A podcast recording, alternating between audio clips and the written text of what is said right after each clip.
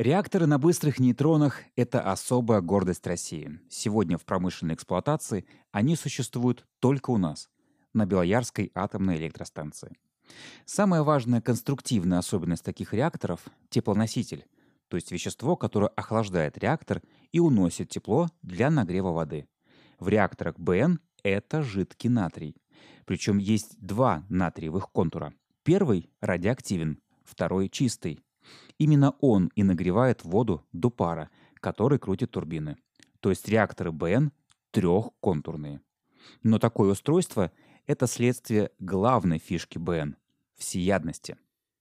Еще на этапе создания атомной бомбы физики поняли, что для поддержания цепной реакции деления уран-238 не подходит. Нужен уран-235, которого очень мало, примерно 0,7% от всего урана в природе. То есть необходимо повышать концентрацию 235 изотопа. Например, в топливе для ВВР его концентрация порядка 4,5%. А вот для реакторов БН подходит как раз распространенный уран-238 и торий-232. При этом в отработавшем ядерном топливе у БН содержится довольно большое количество плутония, который можно использовать как топливо для других реакторов. Получается, что один реактор производит топливо для других, при этом вырабатывая и электроэнергию. Такие реакторы называются бридерами.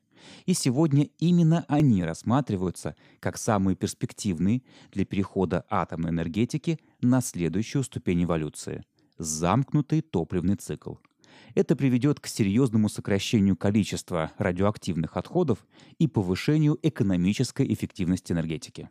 Первый энергоблок с БН БН-350 был запущен в 1973 году в Актау. Сегодня это Казахстан. Там реактор не только давал электроэнергию, но и опреснял воду Каспийского моря, удовлетворяя потребности всего города. Второй в истории БН, БН-600, появился на Белоярской атомной станции в 80-м году. БН-800 ввели в эксплуатацию в 2015 -м. И до сих пор Белоярская АЭС единственная в мире, где эксплуатируются реакторы на быстрых нейтронах. Свои аналоги сейчас строят Индия и Китай, а в России проектируется БН-1200.